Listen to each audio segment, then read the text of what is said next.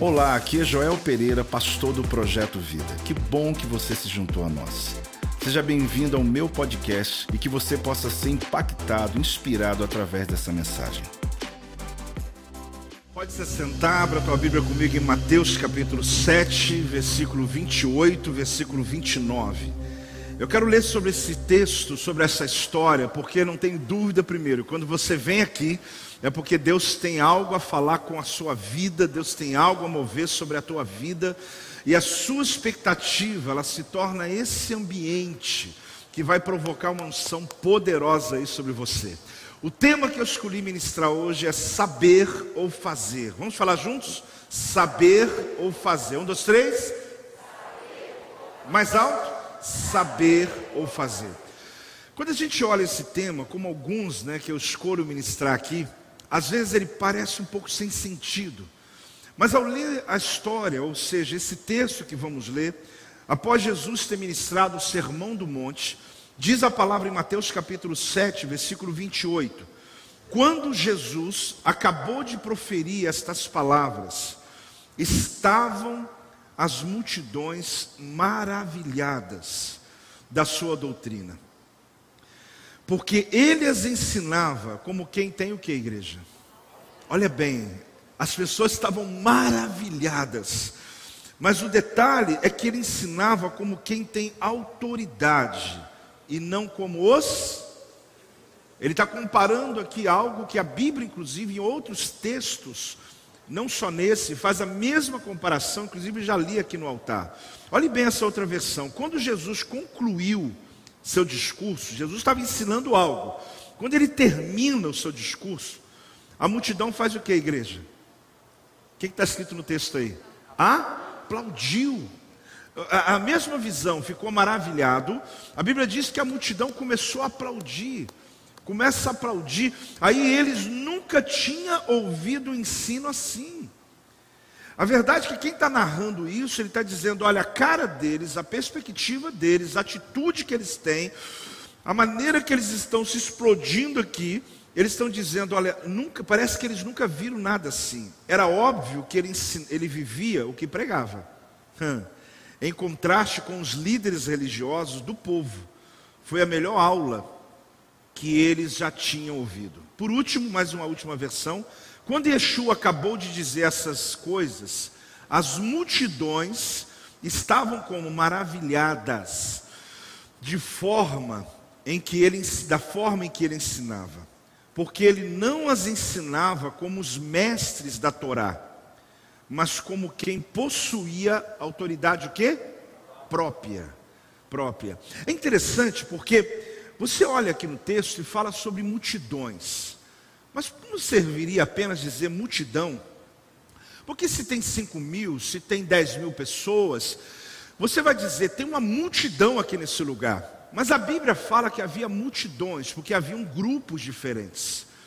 É interessante que nos ensinos de Jesus, pessoas de várias condições sociais, em vários níveis, acompanhavam Jesus juntos. E ali havia os partidos que eram na, comum na época, inclusive partidos religiosos, como os fariseus, saduceus, escribas, essênios, herodianos. Cada um desses, eles tinham uma maneira de ver a vida. E a Bíblia fala que essas multidões homogêneas de pessoas que eram diferentes, multidões que se encontravam em dias diferentes. Uns acreditavam na ressurreição, outros não acreditavam na ressurreição. Outros eram grupos que viviam como João Batista, lá no meio do deserto. Outros eram os herodianos, que eram um partido político. Os zelotes, que eram um partido dos revoltados e tal. Todos eles, essas multidões, quando eles ouviram Jesus, não só aconteceu aqui, mas nesse caso, terminar o sermão da montanha, todos começaram a aplaudir. É interessante que eles até se esqueceram das diferenças que eles tinham entre eles. Eles se esqueceram das ideologias que cada um carregava. Eles olhavam para Jesus e viam um ícone que não tinha como dizer qualquer coisa contrária ao que ele havia ensinado. Mas é interessante que o texto diz que havia algo diferente nele. Ele ensinava como alguém que tinha autoridade. A palavra autoridade vem de autoria. A palavra autoridade vem de autoria é aquilo que é teu. Quando você fala daquilo que você criou. daquilo que você sabe. Jesus estava falando como o Criador fala porque ele é o próprio Deus. Ele estava falando como alguém que tem autoria, é como alguém que fez uma música e vai cantar aquela música. Um monte de gente pode cantar a música dele, mas quando ele canta, ele é o autor. Ele está cantando o que ele realizou. Ele não tem nenhuma dúvida, ele não tem nenhuma dificuldade, não tem nenhuma crise, porque ele está simplesmente colocando para fora o que estava dentro dele. Ele não está falando de, ele não está citando outra pessoa. Mas os escribas não. Eles ensinavam a Torá. Os mestres da Torá, eles tinham que ficar se baseando em outros autores, eles tinham que basear em outras falas, em outras pessoas, em outros filósofos, eles tinham que ficar sempre citando alguém para respaldar a autoridade deles. Jesus não citava ninguém, ele falava dele mesmo, e por isso, quando as pessoas ouviram, eles ficavam atônitos, eles ficaram aplaudindo, eles ficaram gritando, eles ficaram uníssonos num só propósito. Eu quero falar sobre isso hoje sobre saber ou fazer. Talvez você está hoje em um desses dois grupos. Talvez você até participe dos dois. Mas eu quero livrar você, querido, de uma condição que muitas pessoas têm vivido hoje tem lhe causado muita dor, muita crise, muita angústia e muita decepção. Que tem a fé do saber, mas não tem a fé do fazer. Deus não quer apenas lhe dar fé do saber, Deus quer lhe dar fé do fazer. Deus quer dar a você testemunhos verdadeiros, reais. No domingo passado, há dias atrás, em uma das minhas mensagens, eu estava dizendo que o original da palavra estava dizendo que Deus queria expor, colocar para fora aquilo que está dentro de nós. Talvez hoje eu até continue esse tema em outro nível, mostrando para você que ensinar a palavra de Deus não tem a ver com saber coisas, mas tem a ver com fazer coisas. Essa é a primeira lição básica de um pregador, de um mestre, de um evangelista, de alguém que vai para o seminário, alguém que se prepara numa escola, alguém que se coloca para é, estudar a respeito da arte do pregar. A primeira coisa que é interessante saber é que pregar a palavra não tem a ver com saber coisas, tem a ver com fazer coisas. Porque toda mensagem precisa chegar a algum lugar. Nós ficamos cansados de ouvir histórias, ensinos sobre algo que não muda a vida de ninguém. Talvez você se sinta até bem por saber, mas eu não. Eu me sinto bem por fazer. Porque eu não quero apenas que o meu saber possa constranger as pessoas, eu quero que o meu testemunho inspire as pessoas. O teu saber, querido, motiva, mas o teu fazer inspira. Deixa eu falar de novo, para você entender isso. Você, quando sabe, fala algo, Muitas pessoas ficam motivadas e dizem: Uau, quanto conhecimento. Mas quando você faz, as pessoas se inspiram a fazer o que você está fazendo. É mais do que só ter um conhecimento, elas começam a querer viver aquilo que você também está vivendo. Quem já está recebendo até aqui, diga amém aí. É interessante que os mestres da lei passavam conhecimento, mas não ensinava o que fazer após receberem. A diferença é que Jesus ensinava o que fazer com o que aprenderam. Talvez você me ouvindo até aqui diz assim, apóstolo, mas isso é uma coisa muito simples. Eu vim aqui na minha, da minha casa até aqui para ouvir aquilo que eu já sabia. Parabéns se você já sabe disso. A minha questão não é o quanto você sabe, é o quanto a Bíblia é verdadeira na sua casa. A minha questão não é o quanto você já leu, o quanto você já teve culto, que você já ouviu coisas aqui, ah, seminários que você já participou, que você diz, meu Deus, olha, esse pastor falou do Apocalipse que eu nunca ouvi, esse aqui falou do profeta Daniel, esse dia eu aprendi tal. A questão hoje aqui é um confronto à nossa realidade o quanto a palavra que você sabe, ela está de verdade se tornando mudada, mudança na sua casa, na sua vida, no seu relacionamento, no seu ministério, o quanto isso realmente faz diferença na tua vida. Então aqui mostra que as pessoas estão muito mais interessadas no que funciona do que naquilo que é verdade. Eu vou lhe dar uma estatística sobre isso, você pode até achar controverso o que eu vou lhe dizer. Mas a maioria das pessoas, elas não estão buscando verdades, elas estão buscando felicidade, acredite se quiser. E por isso aparecem muitas propostas absurdas e que as pessoas abraçam com afinco, porque ele nem quer saber se é verdade. Ele viu a propaganda e diz: Eu quero isso aí, eu quero isso aí. Mas é verdade? Não sei, eu sei que a proposta é muito boa. E aí a gente começa a descobrir uma série de ensinos, de propostas, de motivações que faz você se empolgar, que literalmente te motiva a fazer algo. Só que na verdade você nem quer saber se aquilo funciona, ou seja, se aquilo é verdade ou não. É alguém que está revolucionando na medicina e me dizendo: se eu comer isso, eu vou viver até os 100 anos. Mas ele está falando algo completamente contrário ao que um ano atrás o outro falava e eu estava tomando exatamente a iniciativa do outro. E a gente começa a perceber que as pessoas não estão atrás da verdade, elas estão atrás da felicidade. E é interessante que Jesus surpreende, porque quando Jesus ensina, olhe bem, quando Jesus ensinava, ele alcançava o coração dos seus ouvintes ensinando a verdade que funciona e produz felicidade. Então Jesus ele conseguiu fazer algo que as pessoas não entendiam por quê. Ou alguém traz uma proposta mentirosa, absurda, que vai me colocar num, num encantamento, num, num, sonho, né? como muita gente começa a dizer para você, com proposta, você vai mudar o mundo, vai fazer isso, vai fazer aquilo. Se você conseguisse mudar pelo menos a sua casa, seria fantástico. Só que muita gente começa a viver com projetos tão distantes que ele se esconde nisso. Não, eu estou passando minha luta aqui, estou devendo, estou com o nome não sei aonde, está tudo errado, mas eu vou mudar o mundo ainda com uma ideia. Então começa a mudar a tua vida, pelo menos. Começa a mudar a tua realidade, paga as suas contas, pelo menos. Desculpe se você não está gostando, mas eu vou continuar. É interessante porque a gente vê a palavra, querida, a gente começa a perceber que Jesus ele era simples e na simplicidade ele causava um espanto. Deixa eu te dar um dado adiantado, eu vou voltar nele daqui a pouco. Sabe por que, eles ficavam pasmos com Jesus? Porque ele vivia o que pregava.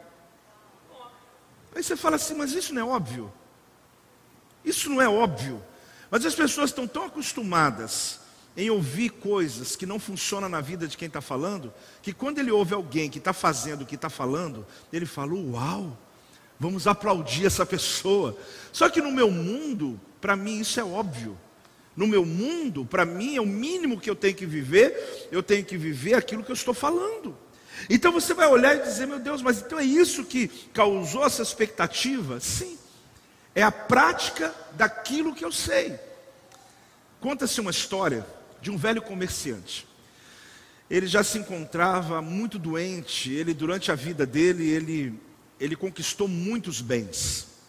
Ele já estava agora velho, ele doente, e ele muito preocupado com quem continuaria o legado dele, porque afinal de contas ele havia a vida toda trabalhado para conquistar o que ele teve. Ele chama seus três filhos, ele tinha três filhos homens. E ele no quarto, deitado na cama, ainda podendo comunicar com eles, mas nítido que ele está para morrer a qualquer momento, ele chega para os três filhos e traz um saco de moedas, três sacos de moedas, com a mesma quantidade de valor financeiro, e entrega na mão de cada um dos três filhos. Um deles até resmungando, tipo assim: meu pai é tão rico, para que, que ele está fazendo isso? E ele diz o seguinte: olha, eu estou para morrer, eu conquistei muitas coisas na minha vida, e eu preciso saber dos três, qual de vocês vai continuar o meu legado? E ele entregou os três sacos de moeda e diz: Olha, vocês vão sair pelas ruas, e até o final do dia você vai trazer um presente para mim que possa preencher todo o meu quarto. O primeiro, resmungando, na primeira esquina que ele chegou, ele entregou a moeda para um vendedor de pedras e comprou a quantidade de pedra que ele pôde e correu, jogou aquelas pedras no quarto do pai, preencheu cada parte do chão da, do quarto e falou: Está feito já, tá, já que meu pai quer isso, está resolvido. O segundo andou um pouquinho mais e ele decidiu pegar aquele saco de moedas e comprar sacos de pena. O quanto ele conseguiu comprar com o dinheiro? Chegou no quarto do pai, jogou para o alto e deixou elas caírem e não preencheu todo o quarto. Mas ele disse: Eu fiz o que eu podia. O filho mais novo, nada de voltar. Passou a manhã inteira, passou a tarde inteira, começou a anoitecer e ele está andando, ele está andando, está andando, e vai para vilas e vilas.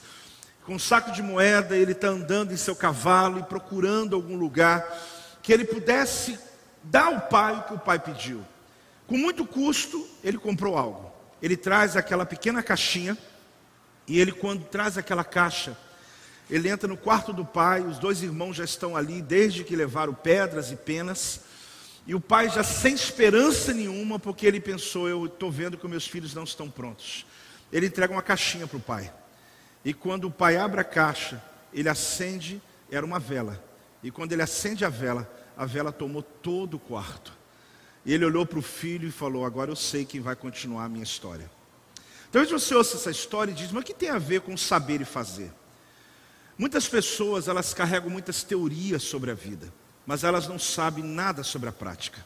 Elas não estão prontas para tomar a decisão. O filho mais novo, talvez o mais improvável, foi o que mais trouxe algo que trouxe a, a paixão ao pai, de dizer, ele pelo menos, ele parou para pensar sobre o que poderia preencher esse quarto. Um pequeno presente, mas que tomou todo o ambiente. Muitos de nós, querido, nós não alcançamos algumas coisas, algumas situações, áreas da nossa vida, porque nós assassinamos como aqueles dois primeiros. Nós queremos só resolver um problema, nós não queremos raciocinar sobre eles. A Bíblia é tão rica, ela é tão poderosa, ela é tão apaixonante, ela é tão maravilhosa. E quando nós olhamos esse texto, a gente percebe que Jesus era diferente.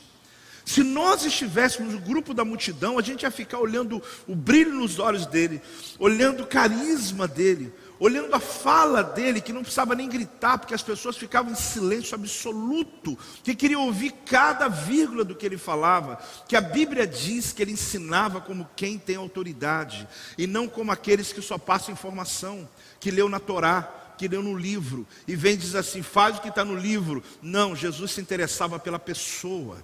Ele queria que a pessoa saísse dali com uma tarefa para casa. Ele queria que a pessoa saísse dali com uma visão sobre o futuro. Ele queria que a pessoa saísse dali com uma fé prática. E é exatamente sobre isso que eu quero te dar hoje algumas chaves que Jesus me deu, que podem dar a você uma oração que funciona. A minha mensagem hoje é sobre fé. Sobre o quê? Sobre fé. O que traz você aqui? Ah, apóstolo, conhecer mais a Bíblia. Se a tua resposta foi essa, acredite no que eu vou dizer, não é.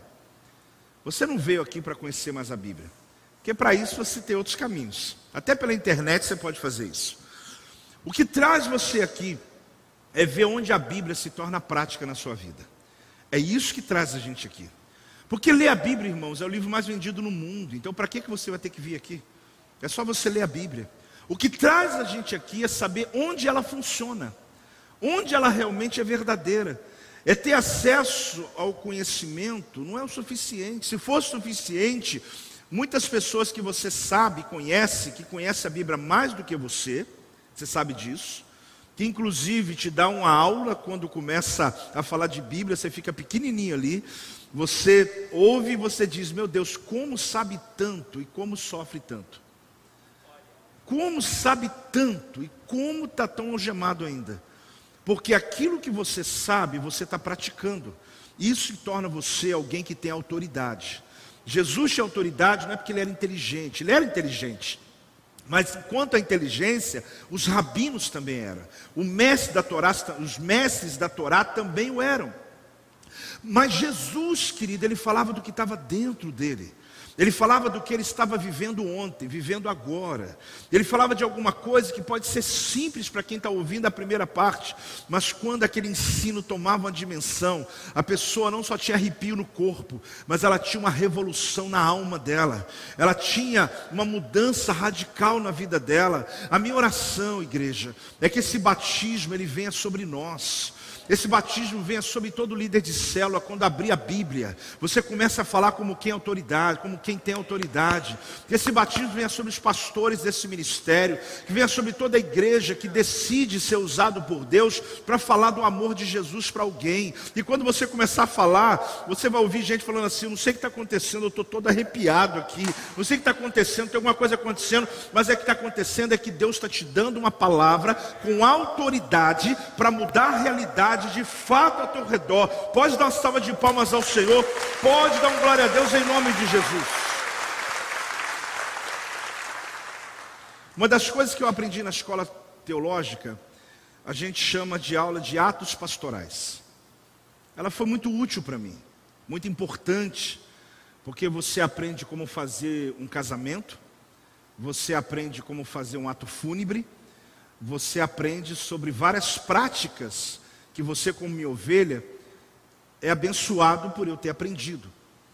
Mas é interessante que no decorrer do tempo, eu comecei a perceber que alguns daqueles atos pastorais, eles não funcionavam de fato.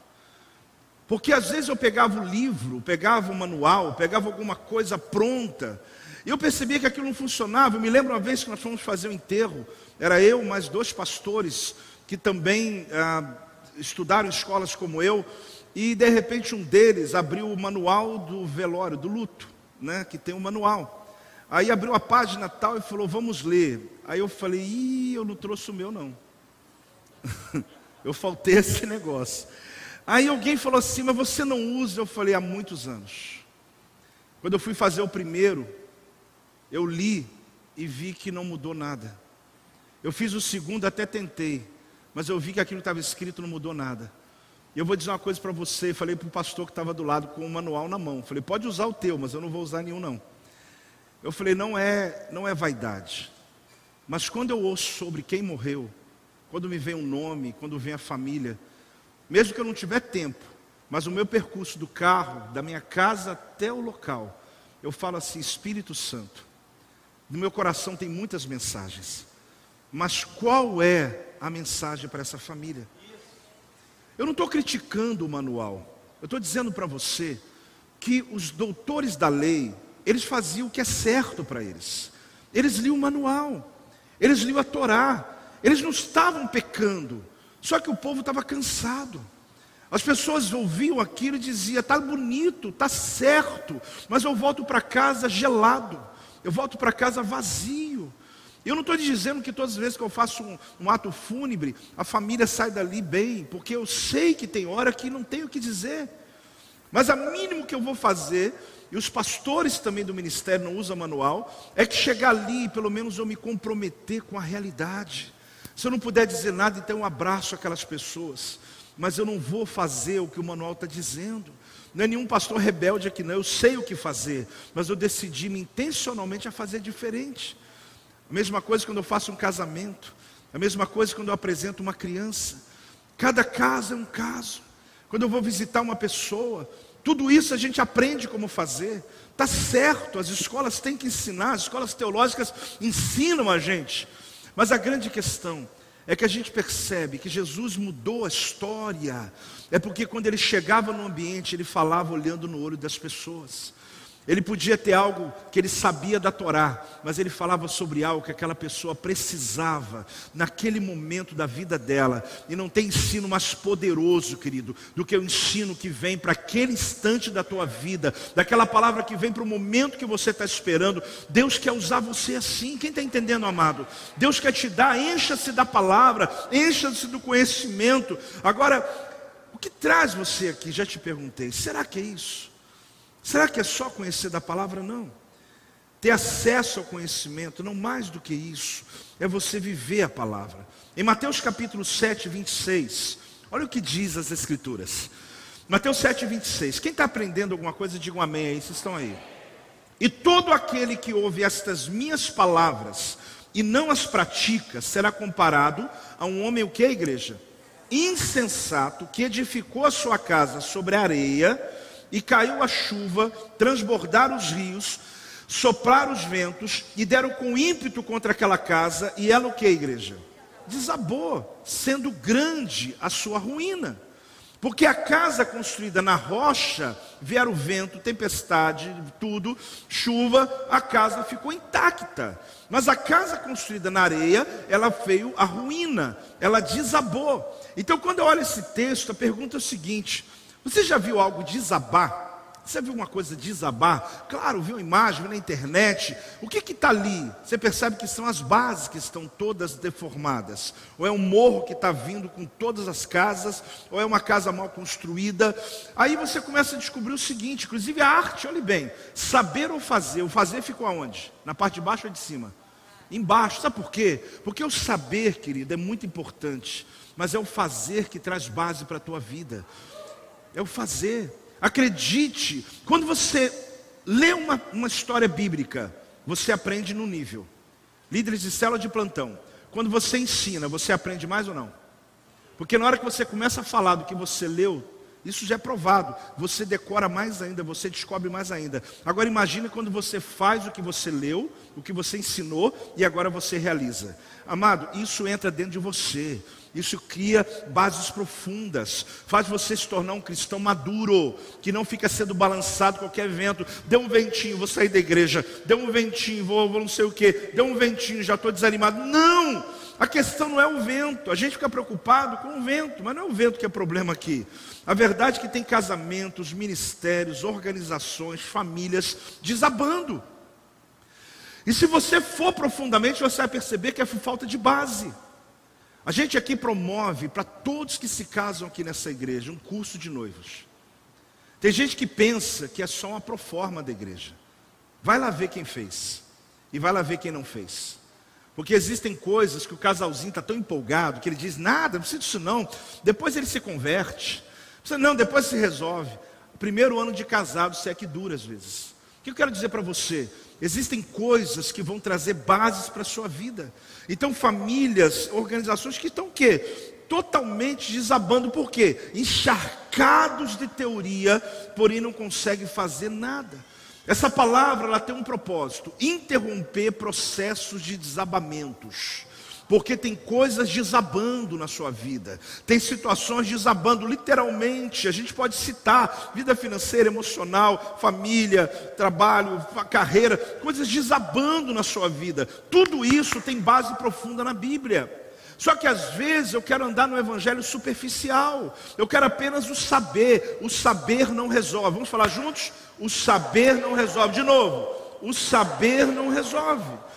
O problema não é a tempestade, o problema são os alicerces. Porque alguém diz assim, apóstolo, o problema é que eu passei um ano de muita tempestade. E quem não passou? Você está achando que você é exclusivo, é?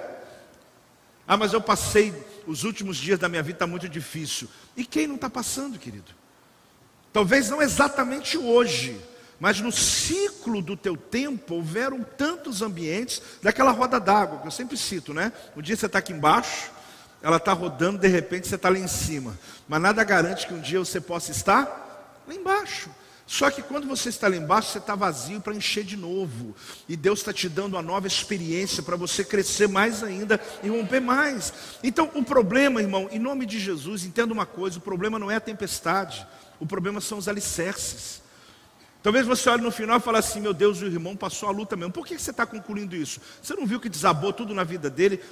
Não, não. O irmão passou uma luta, o outro irmão também passou.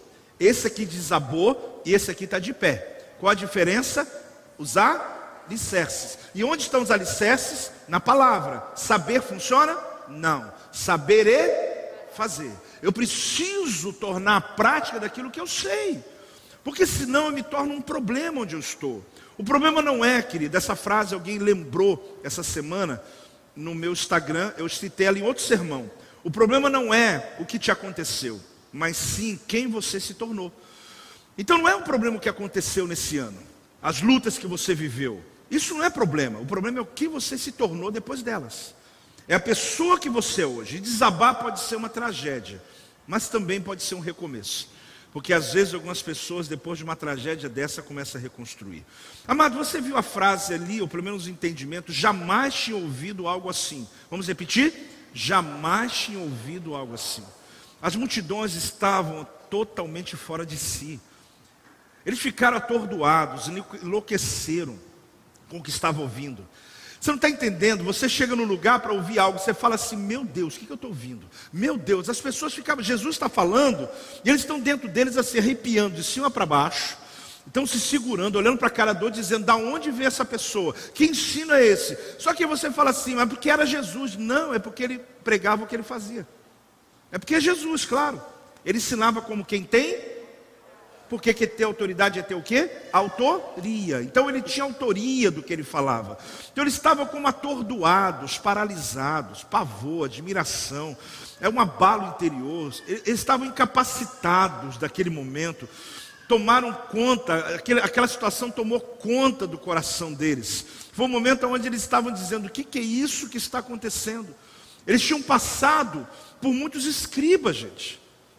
Porque entre os escribas, doutores da lei, mestres da Torá, tinha gente famosa, Tinha gente que era citado, segundo o rabino tal está escrito isso, alguém uau, segundo não sei o que, então pessoas importantes haviam ensinado para eles, pessoas que citavam outros mestres, pessoas citavam outros escritos, gente com muito, muito saber. Eu não tenho nada contra o saber, tá querido? Até porque eu uso ele muito bem. Eu só quero dizer uma coisa para você: quando você for ouvir alguém, pense se aquilo que ele está falando faz parte da vida dele. Porque Jesus, e quando você for ensinar algo para alguém, ou oh, acorda aí, quando você for ensinar algo para alguém e você quer mudar a vida de alguém mesmo, primeiro veja se aquilo que você está dizendo para ele funcionou na sua história, funcionou na sua vida. Porque quando você abrir a boca, você não tem nem que gritar, você não tem que convencer ninguém. Porque quando você falar, a tua autoridade vai ser clara naquele ambiente e o lugar vai ser transformado, pessoas serão mudadas. Dá uma salva de palmas aí, vamos aplaudir por isso, por esse entendimento. Aleluia. Jesus era diferente. Isso eu sei, você já sabe. Eu lendo esse versículo, eu fiquei pensando em minha casa, o que é isso? A entrega dele era diferente. Ah, o conhecimento é o mesmo, 613 preceitos da Torá. Mas quando ele ia entregar, as pessoas diziam: Que isso? Eu estou entendendo. Só de você entender, você já fala assim: Meu Deus, isso é demais. Porque muita coisa que a gente ouve a gente não entende, a gente acha, a gente acha até bonito, mas não entendeu nada. Você vai num determinado, uma determinada palestra, e você para passar como alguém inteligente, você até aplaude. Oh!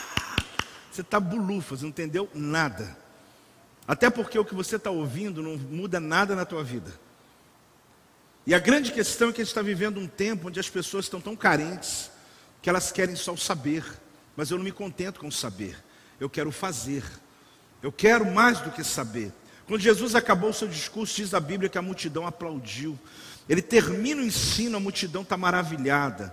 E a Bíblia fala isso, ele tinha como alguém de autoridade, ele não era cópia de nada, ele era autoria, não é cópia. Eu estou falando daquilo que eu sei, estou falando daquilo que eu vivo. Eu falo de Jesus porque eu aceitei Jesus como meu Senhor e Salvador. Eu falo de chamado porque eu aceitei o chamado para a minha vida. Então, quando eu falo, eu falo com autoria. Esse é o batismo que Deus quer trazer sobre a tua vida, meu amado. Esse é o batismo que Deus quer trazer sobre o teu ministério. Agora, a grande pergunta é: terminei agora? Vamos falar? Terminei e agora? Quanta gente que termina uma faculdade, literalmente ele diz: O que, que eu vou fazer agora? Quanta gente que se embrenha em cursos e projetos, parabéns por isso e continua estudando, mas ele olha e fala assim: e agora, o que, eu faço com isso? O que eu recebi, porque eu não sei o que fazer com o que eu sei. Eu não sei. E aí você vai ver um monte de gente que tem a arte do saber, mas ele não tem a arte do fazer. Ele tem a fé do saber, mas não tem a fé do fazer. Ele talvez não consiga nem recurso financeiro suficiente para sustentar sua casa. Aí a questão eu, eu, claro que você vai ouvir a mensagem inteira. Apóstolo, estou sendo confrontado aqui hoje, não está sendo encorajado. Eu estou te encorajando. E a questão é o quanto você chega a dizer que desperdício, meu Deus. Quanto diploma na parede, quanto conhecimento. E estou fazendo o próximo, e vou fazer o próximo. Experimente fazer com o que você já sabe. Experimente fazer com o que você já aprendeu. Você vai ficar assustado. Porque você talvez não sabe o potencial que Deus colocou aí dentro de você. Ah, querido, terminei agora, é exatamente isso. Existe uma coisa que é muito importante a gente pensar, chamada esterilidade espiritual. Qual que é o nome? Um pouco mais alto, vamos lá? Esterilidade espiritual. É forte isso. O apóstolo Paulo, em 1 Coríntios, no capítulo 2, no versículo 4 e versículo 5, o apóstolo Paulo diz assim: A minha palavra e a minha pregação não consistiram em linguagem persuasiva, de sabedoria, mas em demonstração do Espírito e de poder, para que a vossa fé não se apoiasse em quê? Olha o que, que Paulo está dizendo, para você não ter uma fé do saber, em sabedoria humana, e sim no poder de Deus. Porque quando eu leio a Bíblia tem poder. Quando eu leio a Bíblia, eu me exponho a um milagre de Deus na minha casa. Quando eu faço oração, eu estou crendo que algo vai se materializar. Só que o saber nos faz religiosos, nos faz seguir manuais, nos faz seguir protocolos, dogmas, pro forma. E eu te confesso que eu não tenho nada contra, mas também não tenho nada a favor. Porque o saber para mim é muito importante, mas quando o saber não está junto com o fazer, as pessoas se tornam cansativas. Porque elas querem falar de tanta coisa, mas voltam para a sua realidade medíocre. Elas querem ensinar você a mudar a sua vida, mas você está olhando para ela dizendo: Meu Deus, Será que esse indivíduo não pode colocar na vida dele esse poder que ele está falando? Hoje Deus vai nos revolucionar nesse lugar, porque o seu saber vai se encontrar com o seu fazer, porque Deus quer que você possa crescer e romper na sua vida. Se você recebe, se expresse aí, pela fé, dá um glória a Deus em nome de Jesus. A palavra grega é exousia. Jesus ensinava com exousia, poder poder sobrenatural. Deixa eu te fazer uma pergunta. Você se lembra da primeira vez que você compreendeu o que estava sendo ensinado da Bíblia? Normalmente a gente consegue lembrar a época. Você sabia que uma pessoa pode ficar um ano expondo, se expondo ao ensino e não saber nada? Ela pode ouvir textos bíblicos e ela não entender nada. Porque tem aquela primeira vez que você ouviu e falou assim: Meu Deus. Eu ouço muitas vezes não vejo isso como vaidade, apenas como um testemunho para você. Pessoas que dizem: Olha, eu sou cristão há tantos anos 10, 5, 15. E às vezes chego aqui e falo: Apóstolo, eu estou aqui um mês. Eu estou descobrindo coisas que em 10 anos eu nunca consegui descobrir. Porque chega um dia que a Bíblia se encontra com você que você vai para casa e diz assim: Meu Deus, agora eu sei como fazer. Até então eu sabia, mas eu não fazia. Eu quero dizer uma coisa para você: tem um poder tão extraordinário. Uma manhã como essa, uma palavra liberada e vivida, ela pode quebrar engrenagens na sua vida, cadeias espirituais, intelectuais, que já estão sendo formadas há dezenas, há tempos na sua história. Mas você precisa compreender esse impacto que Jesus causava. A primeira vez que você soube de fato o que fazer com o que estava sendo ensinado, você se lembra? Que você falou assim: Eu sei agora, eu tenho uma tarefa a realizar. Eu vejo uma esterilidade muito grande sendo aplaudida nos púlpitos. Não só no púlpito físico de uma igreja, mas nos púlpitos é, das, da internet, nos púlpitos virtuais e ambientes de ensino. Eu vejo uma esterilidade absurda sendo aplaudida. Tem hora que eu fico olhando, eu falo assim, eu falo com o apóstolo em casa, eu falo, pelo amor de Deus. Eu, eu, eu acho que cada pessoa tem o direito de falar, cada pessoa ensina o que ele quiser. Mas quando eu vejo alguém aplaudindo a ignorância, eu falo, deve ser muita carência mesmo. Quando eu vejo alguém aplaudindo o, o, que, não, o que é talvez tão óbvio, ou aquilo que na verdade não funciona, está na cara que não vai funcionar. Aí eu fico olhando, será que as pessoas estão tão carentes assim de ser feliz? Elas não querem a verdade, elas querem só a felicidade. Não importa como ela vai chegar na vida delas. Amado, que o Senhor brinde a sua mente, que o Senhor guarde o seu coração, que o Senhor proteja a sua geração e seus filhos de não submeter às vezes, parece até alguém falando aqui, alguém tradicional, dogmático. Não, eu gosto de ouvir coisas. Mas o que eu quero dizer para você é que não seja tão carente assim para aplaudir logo coisas que não têm sentido. Coisas que não mudam a vida de ninguém. E que talvez você está achando o máximo. Então, aqui você percebe que é muito confortável para ambos os lados. Eu ensino sem praticar e você ouve sem mudar de vida. Está assim hoje em dia. Está lindo, né? Eu ensino sem praticar e você ouve sem mudar. E a gente encontra todo domingo aqui. É assim que você quer? Não, irmão, eu não quero isso.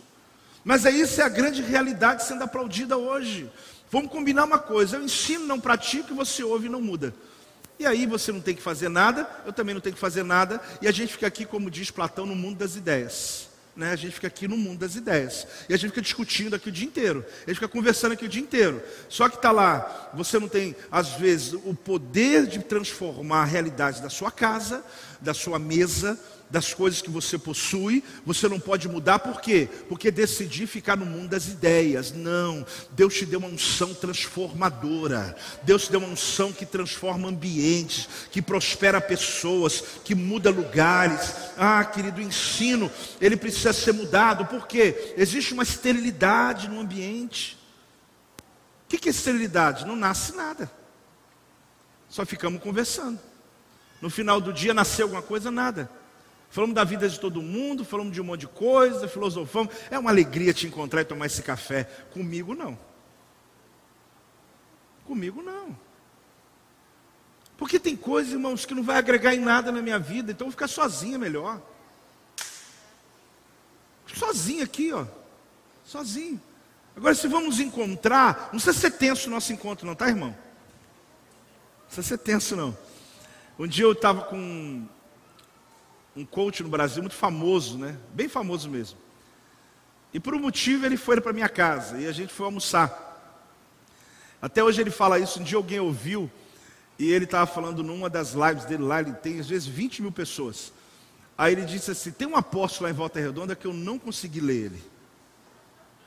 Ele falou isso, me, me falaram que alguém viu ele falando. Ele falou: tem um apóstolo lá, esse eu não consegui ler. Porque ele lê no sentido de você encontrar ali uma, uma ponte, né? Aí eu me lembrei que ele estava jantando comigo e jogando os códigos, né? Aí eu falei assim, ô irmão, eu estou de folga. Ô irmão, nós vamos comer uma comida deliciosa. Você tem filhos? Você gosta de fazer o quê? Gosta de viajar. Falei, então vamos falar de viagem. Aí eu falei, descansa o ombro, falei com ele, relaxa, você não está atendendo ninguém. Você está com um amigo só agora. Aí ele olhou para mim e falou: então tá bom. Aí ele esses dias falou assim: eu não consegui ler o apóstolo. Falei: nem vai. Porque eu não vivo nessa tensão. Talvez você me ouve e fale assim: apóstolo só conversa coisa que importa. Não, eu também converso sobre a vida. Mas sobre a vida também é gostoso. Eu não vou falar sobre a vida dos outros. Então o que eu quero dizer para você, querido, quem está aprendendo alguma coisa aqui hoje? Que Jesus ele tinha uma autoridade diferente, ele tinha uma autoria, ele tinha um jeito, ele tinha um carisma. Só que a gente diviniza ele, né? A gente diviniza de tal jeito que a gente fala assim: não, mas isso é com Jesus. Não, você pode, você pode, eu posso fazer algo que as pessoas vão dizer: Uau, o que, que é isso? Isso pode mudar a minha realidade. Então, o que acontece é que a gente está muito acostumado com o livro e nos esquecemos que ele é a revelação de Deus na terra. A gente esqueceu que o poder da palavra ela preenche vazios. Fale comigo, a palavra preenche vazios. Por que, que diz a palavra? Que a palavra de Deus não volta vazia. Lê o texto então, pensa bem comigo. Se a palavra de Deus não volta vazia, é porque a palavra preenche vazios. Então, todo vazio que o ser humano tem é preenchido pela palavra, porque ela nunca volta vazia, ela só volta quando preencheu a pessoa. Se você lê é, Isaías 55, 10 e 11, você vai descobrir que a chuva cai, molha a terra, molha a semente, produz o projeto da, da semente e depois ela evapora e enche as nuvens. Aí o texto do 11: assim a palavra que sai da boca de Deus. Qual a comparação que ele fez com a chuva que cai na terra, enquanto ela não cumpriu o projeto dela, não evapora para as nuvens. Então toda palavra que entra no coração da gente, ela não sai enquanto ela não preencheu o que ela veio cumprir dentro de nós. Então você está perdendo muito, porque a palavra é poderosa para encher todos esses vazios existencial, emocional, espiritual, relacionamento, tudo que você precisa. Eu não estou sendo simplista, não. Ela é poderosa para te preencher e te encher. Pode nós salva de palmas ao Senhor. Dá um glória a Deus em nome de Jesus. Deixa eu te dar um dado muito importante para você saber. Jesus não se decepcionava com falta de conhecimento da pessoa ou das pessoas, mas sim com a falta de quê? Você vai perceber Jesus, os dois ambientes. Ou ele dizia assim: Uau, eu nunca vi fé como essa. Ou então ele dizia assim: Que pequena fé é essa? Jesus nunca ouviu ele falando sobre conhecimento. O problema de Jesus não é conhecimento, é fé. Porque conhecimento é saber, fé é a prática. Então a grande questão de Jesus não foi o quanto você sabe, é o quanto você aplicou na vida o que você sabe. Então Jesus decepciona, querido, não porque você não sabe, decepciona porque você sabe e não faz. Então Jesus, ele ao mesmo tempo, ele se empolga quando ele vê uma mulher que ela está lavando os pés, a cabeça dele com um nardo. Ele está derramando, ela está derramando nardo sobre a cabeça de Jesus. A Bíblia diz que o valor era de um ano de trabalho, 300 denários representa um ano de trabalho. Ela pegou um ano de salário dela, representado em um pote que não pode ser aberto e colocado uma gotinha. Quebra de uma vez, porque nardo é usado para colocar no corpo de alguém que você ama muito e que morreu e que você agora está pegando aquele nardo, quebrando inteiro, e no dia do enterro você está perfumando o corpo da pessoa amada. Então a pessoa é capaz de dar um ano de trabalho dela por aquele luto que ela está vivendo. Aquela mulher pegou o que ela tinha guardado e quebrou de uma vez e colocou, jogou na cabeça de Jesus. Os discípulos começaram a reclamar, inclusive Judas. A gente podia ter pego esse dinheiro, comprado bastante cesta básica e dado para os pobres. Jesus falou: Não, não, você está se enganando. Uma coisa são os pobres, e vocês vão ter sempre. Mas essa mulher, ela se adiantou. Ela está me perfumando antes de eu morrer. Ela conseguiu ver o que ninguém conseguiu ver. Ela soube precipitar uma oferta na hora que ninguém percebeu. Ela fez algo tão extraordinário. Sabe o que Jesus falou? O que ela fez aqui vai ser contada pelas gerações. Todos vão ouvir o que ela fez nesse lugar, porque a fé que aquela mulher teve naquele momento, ela deixou Jesus pasmo. Amado, Faça Jesus te encontrar. Eu quero terminar essa mensagem, ou caminhando ao final, dizendo o seguinte: O Senhor me achou. Vamos falar junto? O Senhor me achou. Fala aí, o Senhor me achou. Ele te achou ou não te achou? Porque Jesus está procurando fé. Olhe bem, gente, isso é importante. Ele não está procurando saber, ele está procurando fé. Ele está à procura de fé. Então, eu vou te citar essas histórias, porque Jesus ele foi surpreendente. As pessoas que menos se esperava delas, foi as que mais surpreenderam Jesus. Eu vou te citar só três antes da gente orar. Tem hora que eu me assusto, de verdade. Eu estou resolvido nisso já. Mas eu fico surpreso às vezes em dar a pessoas algo tão pequeno, entregar um conhecimento tão dominical para alguém e essa pessoa transformar aquilo em algo tão poderoso. E às vezes são pessoas de muito longe. E às vezes eu fico assustado com pessoas tão próximas que eu dou a ela a minha a minha vida, tudo que eu sei para elas. E às vezes elas não fazem nem um por cento do que aquele que lá fora fez. Eu sei que você já passou por isso, está resolvido na tua alma, eu também estou resolvido. Até porque aqui eu sou muito abençoado nesse lugar. Mas muitos líderes sofrem porque quando chegam em outras igrejas e lugares, eles são mais bem tratados do que em casa. Mas não é só pastor, não. Tem pessoas que vivem isso. Que você chega num lugar e faz alguma coisa mínima para alguém, a pessoa é grata por você o resto da vida, sim ou não? E alguns que você entregou tanto para elas, e elas ainda hoje são suas inimigas. Não é de assustar uma coisa dessa? Porque a convivência, ela é muito perigosa para roubar a honra. Eu não estou aqui buscando honra de ninguém, tá, gente? Eu estou na minha casa aqui. Aqui eu fico muito à vontade. Mas eu estou te ensinando algo. Que às vezes nós honramos mais os de fora do que os de dentro. Isso é começar dentro da própria casa, da empresa que trabalhamos. Porque a gente tem uma tendência emocional de que quem vem de fora sabe mais do que quem está dentro. A gente tem uma tendência natural de que quem é de fora, ele é mais especial do que quem está dentro. Mas vai conviver com ele. Convive lá uma semana. Eu estou pastoreando aqui já vai fazer 30 anos, acho que eu já passei, né? O que acontece, querido, é que Jesus, ele tem uma experiência mais com pessoas improváveis do que os prováveis. Olha interessante, a mulher cananeia, qual é, é a primeira? Eu não vou ler, mas eu vou contar a história dela que está lá em Mateus 15, 21 a 28. Eu vou contar para a gente ganhar tempo. Ela teve fé para a libertação espiritual. Vamos falar juntos? Fé para libertação espiritual. A filha dela estava endemoniada, ela está morando em Tiro e Sidom. É um outro povo, não é o povo judeu, não é o povo que Jesus está convivendo. Jesus está andando, ele atravessou do outro lado do Mar da Galiléia. Quando você for lá na, na Galiléia comigo, você vai ver que fica lá do outro lado do Tiro e Sidom. Hoje fica a Síria, fica lá. Então Jesus atravessa de barco. Quando ele chega lá, ele está andando.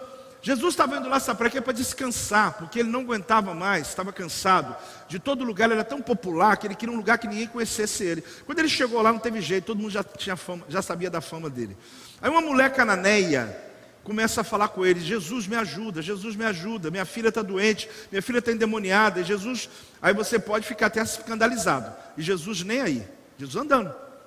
Aí os discípulos de Jesus, já cansado da mulher clamar, Jesus, despede ela. Fala alguma coisa com ela, porque ela não vai parar de gritar, não vai parar de pedir. Jesus lá andando. Faz alguma coisa, Jesus. Jesus olhou para ela e falou assim: Olha, eu não posso te ajudar, porque eu não posso tirar da comida dos filhos e dar aos cachorros. Apóstolo, mas isso é uma metáfora. Não, metáfora não. Jesus jogou assim, ó. Eu não posso, porque meu chamado não é aqui. Aí ela falou assim: Mas eu me contento, porque até os cachorrinhos se contenta com as migalhas que caem da mesa de quem está sentado junto com os filhos. Jesus olhou para ela assim e falou: Eu não vi fé como essa. Você entendeu a fé dela? Ela podia ter ficado rejeitada, humilhada. Eu vou aqui protestar. Esse Jesus não é quem eu pensava. Não, ela foi mais, ela desceu mais ainda. Ela falou: É, é isso mesmo. Eu sou cachorro. Eu me contento com as migalhas. Migalhas é o que? Deixa eu explicar. Os ricos comendo, não tinha guardanapo. Então está comendo aquela comida gordurosa, pastor Rafael. Está ali comendo e tal. Você joga a comida aqui, pega um miolo de pão, limpa a boca, limpa a sua mão, tira aquela gordura e joga no chão. Aí o Lázaro, os pobres, comia aquilo. Então ele está falando o seguinte: o que sobra, eu pego, é para mim. Jesus olhou para ela e falou assim: que fé é essa? Que com as migalhas consegue tudo isso. E Jesus falou: vai lá e faça o que você está precisando. E a filha dela endemoniada, que ninguém libertava, foi liberta. O que importa é que a filha dela foi liberta. Ela não ficou preocupada se ela está sendo humilhada ou não. Ela exerceu a fé dela de um jeito que os discípulos ficaram assustados. Dá um glória a Deus aí, irmão. Olha, olha bem, olha bem. Essa é a história que diz fé para a libertação espiritual. Olha a segunda história. Está em Mateus 8, 5 a 10. Também não vou ler. Mas é a história do centurião. Fé para a cura à distância. Você crê na cura à distância? Então crê, porque tem na Bíblia. Vamos falar juntos? Fé para a cura à distância. O centurião chegou para Jesus e falou: Olha, meu servo está paralítico, está doente, ele estava tendo dores. No original diz que ele estava tendo como se fosse cãibras, dores, não era só uma paralisia de não poder andar. Ele era uma pessoa que andava, mas ele começou a ter uma enfermidade louca na perna e não andava. Jesus falou o quê? Olha a diferença de Jesus para o romano. Estou indo lá agora. Eu falei, ah, Jesus então era assim, com a canané não atendeu. Jesus ele era intenso. Cada realidade é uma realidade. Ele falou para o centurião romano. O que é um centurião romano? Um homem que lidera 100 homens e que é liderado por mais 100, ou seja, uma centúria 100, uma legião 6 mil. Então ele fazia parte de uma legião onde ele era líder de 100 homens. Então esse centurião chegou vai na minha casa. Jesus falou: Vamos. Quando ele começou a ir, o centurião assustado falou assim: Não, não, não, não, não. Mas você não quer que eu cure seu servo? Ele falou: Jesus, eu não sou digno do senhor entrar na minha casa. Só que é um centurião, ele era rico. Ele não estava falando de estrutura, ele não estava falando de casa bonita ou feia. Ele está falando da casa aqui, ó. Ele está falando sobre ele ser romano. Eu não sou digno do senhor entrar na minha casa. Jesus, eu sou um homem de autoridade. Quando eu digo para um soldado meu, vai, ele não falou isso não, mas aí dele se ele não for. Quando eu digo vem, ele vem. Ou seja, quando um, um, um homem que está sobre minha autoridade, sobre a minha vida, falar vem, eu vou. Então, para que o senhor vai na minha casa? Basta, olha irmãos, tem gente que fala assim: Jesus tem que me visitar, tem que passar o dia, tem que almoçar, tem que jantar. Se o pastor não vier comer a sobremesa, não fizer a oração da fé, não ler o manual dele, não fizer. Olha como que a gente é místico, gente. Olha como que a gente é místico. Você quer a tua bênção ou quer protocolo? Deixa eu te perguntar. Porque tem gente que ele quer o pastor, quer alguém, mas na verdade ele não quer a bênção, ele está querendo alguém para respaldar. Irmão, ele falou: basta uma palavra tua e o meu servo vai ser curado lá onde ele está. Jesus falou: Eu não vi fé. Sabe o que, que Jesus fala? Jesus estava procurando, Jesus estava procurando uma fé como essa. Olha bem, ele diz o seguinte: Em verdade vos afirmo, estou lendo o final, versículo 10 de, de Mateus 8, 8, 10. Em verdade vos afirmo que nem mesmo em Israel achei fé como esta. Agora você tem que lembrar que os doze de Jesus está aqui do lado. Você está entendendo o clima? O cara aqui que nem é discípulo, um indivíduo que não faz parte da trumpe, do grupo, da equipe, dos doze, sei lá de quê, dos oficiais, da igreja. Irmão, isso Jesus não tem nada disso não. Veio um indivíduo que nem estava na igreja. Ele falou: Olha, ele botou todo mundo da igreja envergonhado. Ele falou: Não, pastor, não precisa na minha casa, não. Se eu fizer uma oração aqui, a bênção vai chegar lá na minha casa. Só que tem gente que é protocolo, não quer a bênção. Deus quer te dar o fazer. O saber não vale a pena só o saber. Deus quer o fazer acontecendo.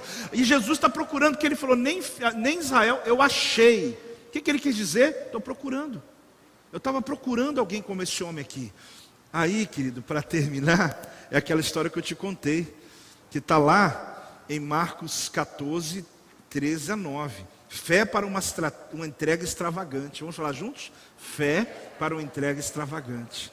A mulher, então, ela se reclina à mesa, diz a palavra, na casa de Simão leproso, veio trazendo um vaso de alabastro com um precioso perfume de nardo puro, quebrou o alabastro, derramou o bálsamo na cabeça de Jesus. Como é que você pega um ano de trabalho seu, soma quanto isso dá, e você numa entrega, num culto, você dá uma oferta dele inteiro? Como que você faz isso? Ontem recebemos na igreja uma oferta.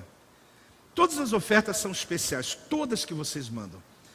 Mas desse rapaz, não sei se ele está aqui ou está online, não há problema. É um jovem que entrou aqui no meu gabinete há uns dois anos atrás não tinha muito para apresentar, não tinha muito o que se esperar, mas ele falou: Apóstolo, você pode me atender? Eu falei: Posso. Ele entrou no gabinete e falou: Apóstolo, meu sonho é ser jogador de futebol. Como eu já atendi dezenas assim, não que eu desanime, mas eu sei que é um caminho árduo. Eu falei: Sim. Ele falou: Olha, escreve aí, anota aí na tua mente, Deus vai me abençoar. E todas as vezes, além do dízimo, quando eu mudar de clube, meu primeiro salário inteiro eu dou de oferta. Aí veio, passou, passou, ele vem treinando e passa para um time, vai para outro, vai pro... só tendo oportunidades, mas nada concreto. Essa semana ele depositou o primeiro salário dele. Podia estar pelo menos uma menzinha assim, né? Depositou o salário inteiro. Sabe o que ele falou, pastor? Ele falou assim: só se lembra daquele dia na tua sala? Só que hoje eu estou vendo ele já um homem crescido, um jovem que já está promissor, ele está já pleiteando outros clubes, e ele disse: Olha, a minha palavra eu vou cumprir, não importa para onde eu for. Quando eu peguei o valor, eu falei: Você sabe que eu estou emocionado não é pelo valor, eu estou emocionado por você ter tido palavra, e estou emocionado por você começar a sua trajetória maravilhosa, de viver o sonho tão desejado da sua vida. E ele está batalhando. O primeiro time dele que ele está jogando aqui agora, próximo a gente, ainda que é no time de Resende. Você fala, pô, mas só isso? É, mas tudo tem um começo, né? E ele pegou o primeiro salário dele. Coisa linda. Agora, como alguém pode ter uma fé extravagante dessa? É porque ele sabe o que Deus fez na vida dele. Eu sei que muitos de vocês já fizeram coisas maiores. Mas essa mulher, as pessoas criticaram tanto. E a pergunta foi o seguinte: como que ela faz um desperdício desse? Jesus falou: Olha, vocês não estão entendendo. Ela conseguiu perceber antes do tempo a minha unção. Perceberam antes do tempo o que era para ser feito. Fé para uma entrega extravagante. Isso é fazer. Uma coisa é saber. Outra, outra coisa é você impressionar Jesus. A mulher cananeia, o soldado, o centurião romano, essa mulher que derrama o nardo, Aí você vê os discípulos de Jesus no barco. Jesus está dormindo. Acordaram Jesus, gente. Sabe o que Jesus falou? Pelo amor de Deus, que pequena fé é essa? Como vocês deixaram que a tempestade de fora entrasse dentro de vocês? Jesus estava dormindo no barco. Foram incomodar Jesus, gente. São gente que anda com Jesus, que aprendeu de Jesus, que viu milagres, viu Lázaro citar, viu um monte de coisa, não teve fé para mandar a tempestade parar porque foi lá acordar Jesus. Jesus falou: Que pequena fé de vocês. Enquanto uns impressionam, outros decepcionam. Querido, não decepcione Jesus. Tem alguém aí? Não decepcione Jesus. Acredite no que você viu na palavra. Acredite no que está nas escrituras. Fique de pé. Deixa eu, deixa eu ler um texto para você antes de acabar. Porque isso aqui é fantástico. Isso aqui é tremendo. Eu quero quebrar aqui esse conceito que rouba de você do milagre. Amado, a sua vida de fé pode provocar mudanças extraordinárias na sua casa, na tua família, em todos os níveis da sua vida. Só que sabe o que acontece? De verdade. Quero ser honesto com você. A gente é um pouco místico. A gente é meio como Naamã. Esse texto aqui não tá, não vai ser projetado. Segunda Reis, só ouça. Capítulo 5, se quiserem der tempo de projetar, seja bem-vindo. Segunda Reis, capítulo 5, versículo 10 a 11. Você sabe, tem hora que a gente é meio místico assim, igual Naamã. Naamã tinha uma lepra. Ele era um soldado, um comandante sírio. Ele foi na casa do profeta para ser curado de uma doença que nenhum médico, ninguém do mundo. Ele era milionário, trilionário, ele era rico, ele tinha tudo, tinha bens, tinha autoridade. Ele era era o cara. Ele chega lá no deserto, na casa do profeta Eliseu, e ele pede para o profeta abençoar ele. Então Eliseu lhe mandou um mensageiro. Começa aí. Irmão, olha bem, presta atenção. Eliseu não foi atender a porta, mandou um discípulo porque tem gente que gosta da proforma, não quer o milagre, não. Ele quer, não. Veio o próprio apóstolo aqui, veio o apóstolo, veio o pastor Rafael. Irmão, se você soubesse quem somos nós, ninguém. Quem faz é Ele. Lógico que eu tenho prazer em estar em todo lugar que eu puder. Lógico que a gente vai, os pastores. Irmão, mas é, você tem que ser mais simples na sua fé. Deixa eu explicar uma coisa para você. Se isso entrar em você, vai mudar a sua história. Olha bem, ele mandou um mensageiro dizendo: Vai, lava-te sete vezes no Jordão e a tua carne será restaurada. E tchau. O tchau é por minha conta, tá? Eliseu estava tomando o cafezinho dele lá dentro. Ele nem teve a curiosidade de ver a caravana do homem, porque o homem andava com uma tropa. Ele podia primeiro chegar lá, deixa eu ver que tipo de roupa que eles usam, como é que é, cavalo deles. Era gente milionária chegando. Ele falou: avisa para ele lá para dar uns sete mergulhos no Jordão tá, tá jóia, e para ele voltar curado para o país dele. E ficará limpo. Namã, olha Namã, Namã é igual a gente. Porém, muito se indignou, gente. Como que você vai ficar indignado se você vai ser curado? Sabe por que ele ficou indignado? Porque ele trouxe aquele pensamento das autoridades, dos lugares, dos palácios. Ele deve ter pensado: será que esse profeta não sabe quem está aqui fora? Será que não avisaram para ele? Porque o próprio rei, gente, rasgou a veste só de saber que Namã entraria em Jerusalém de Samaria. Ele ficou com medo só de saber que Namã ia entrar. O rei, o profeta mandou recado através de um discípulo. Que só veio falar o seguinte: olha, o, o, o meu pastor mandou o senhor mergulhar sete vezes no Jordão e parabéns. Sabe como é que ele ficou? Indignado. Como que ele ficou? Cuidado para você não ficar igual Namã. Não, porque nem foram lá, fizeram oração por mim, nem foram lá dizendo. Olha, que ele, olha como é que ele pensava na cabeça dele, ó. Não é só você não, ele também. Pensava assim, eu, pensava eu, que ele sairia da casa, aquele profeta, barbudão, chifre na mão do, sofá, né? Aquele negócio bem louco mesmo. Ou então um homem todo colocado com capa. Aí sairia a ter comigo, por-se-ia de pé, ó, profeta, invocaria Deus de Abraão, Isaac, Jacó, e começasse a fazer oração em hebraico e tal, tocasse o chofar, derramasse azeite, fizesse, irmão, isso aí é outra religião. E invocaria o nome do Senhor teu Deus, moveria a mão, sabe como que ele pensou que iria fazer? Né? Moveria a mão Está aqui, irmão, sobre o lugar da lepra, e agora você está curado. E os soldados, foi nada disso. Veio um, o empregado da casa e falou assim: Olha, ele mandou você tomar sete banhos no Jordão e pode ir embora. Irmão, tira esse misticismo da sua cabeça, o evangelho é simples. Você pode ser curado, abençoado, se você tirar essas coisas da sua cabeça. Quem está entendendo essa mensagem? Porque quem ensinava a Torá tinha esse movimento todo. Se você for a Israel até hoje, a roupa, os incensários, os rituais, é tudo muito. Quando a pessoa chega, você fica até assim, com respeito pela roupa. Você fica com respeito pelo estilo, pelo lugar, por tudo. Só que não tem milagre. Que adianta, irmão? Quem está entendendo isso? Tem religião que você chega, o indivíduo chega, parece que chegou o próprio Deus. Ele está chegando. Irmão, só que não adianta. O dia que Jesus começou a pregar, eles falaram assim: quem que é esse? Porque está acostumado a ouvir um monte de gente falar, falar, falar, falar e nada acontece. Esse aí ensina com autoridade, arrepia tudo, acontece. Eu saio daqui crendo, o milagre acontece. Irmão, em nome de Jesus, essa seja a unção que o Senhor derrame sobre este lugar, sobre a tua vida, sobre a tua célula, sobre a tua casa. Tira esse misticismo dentro de você. Quando você ora a palavra, o milagre acontece. Se você fala no nome de Jesus, os demônios fogem. Não é pela impostação da voz, não é pelo conhecimento do hebraico, não é pelo conhecimento de nada é um servo, é uma serva de Deus que está dizendo: Jesus, eu estou orando o que diz a tua palavra, e eu creio que milagres vão acontecer. Ah, querido, eu quero orar por três níveis aqui agora: três níveis. Libertação espiritual. Porque foi assim que a mulher cananeia pediu a Jesus e aconteceu um milagre na casa dela. A filha endemoniada foi liberta.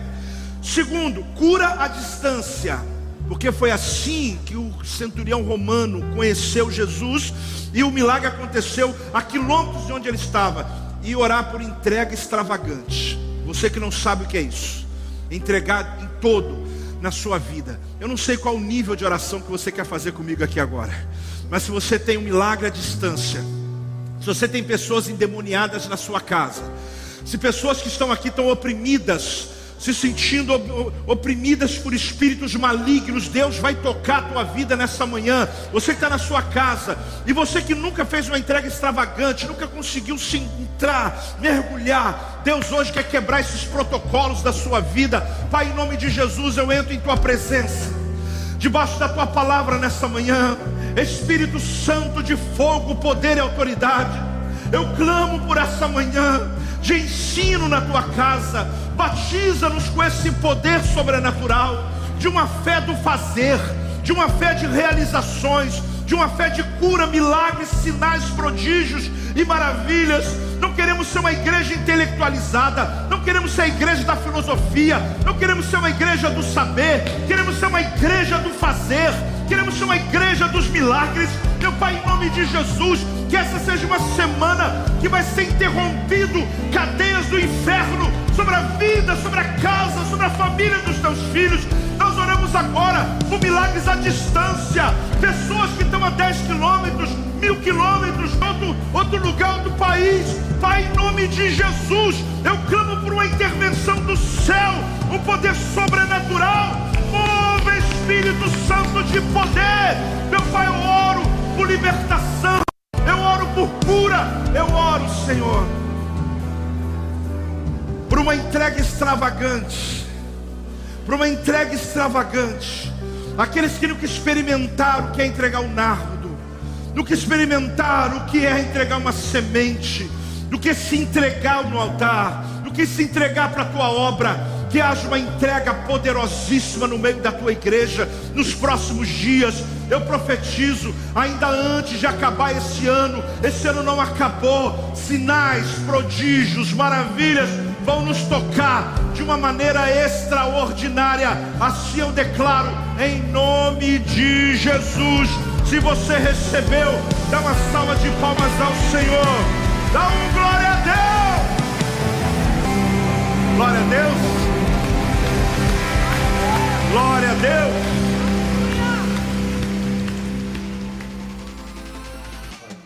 Este é o meu podcast. Você pode acompanhar meus conteúdos diários no Telegram e as mensagens completas no meu canal do YouTube. Não se esqueça de me seguir no Instagram. Compartilhe essa mensagem com outras pessoas e lembre-se: quem se adianta, governa.